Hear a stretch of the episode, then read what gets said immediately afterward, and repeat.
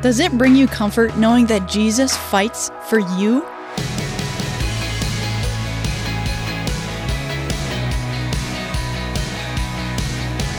Hey, Emily Tenter here, and this is Unlocked, your daily key to unlocking God's Word in your life. Today we'll be looking at a poem about the victory we have in Jesus. It's called God's Army, and it was written by Summer Joy Coleman. Marching up to the battle line, gleaming armor so sublime, ready to fight Satan's evil. Held in this dark, his army, oh so stark. God's army was strong, heads held up in this throng, hearts brave and bold, our story unfolds. Victory is ours, the strong hearts empowered. Chase away the evil, no longer feeble, because we belong to the King.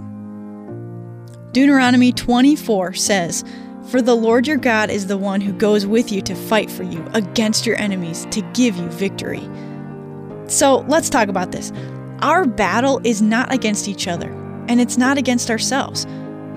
Our fight is against the spiritual forces of evil, according to Ephesians 6:12. Although the battle is fierce, the good news is that through Jesus' work on the cross, God has fully equipped us with everything we need to fight because he has already defeated sin, brokenness, and death on our behalf. We can be strong and courageous knowing that God is with us wherever we go. Joshua 1 9. Battles may be won and lost, but we know who wins in the end Jesus Christ. John 16 33. Victory is ours.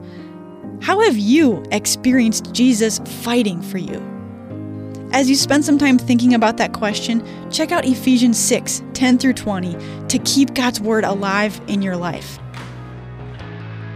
Hey, thanks for being here for this episode of Unlocked. Have you checked out our verse picks? Downloadable images of our Unlocked cover art with a scripture verse that's featured in Unlocked that you can use as your phone background. Check them out. And that is it for me. Until next time, I'm Emily, encouraging you to live your life unlocked, opening the door to God in your life.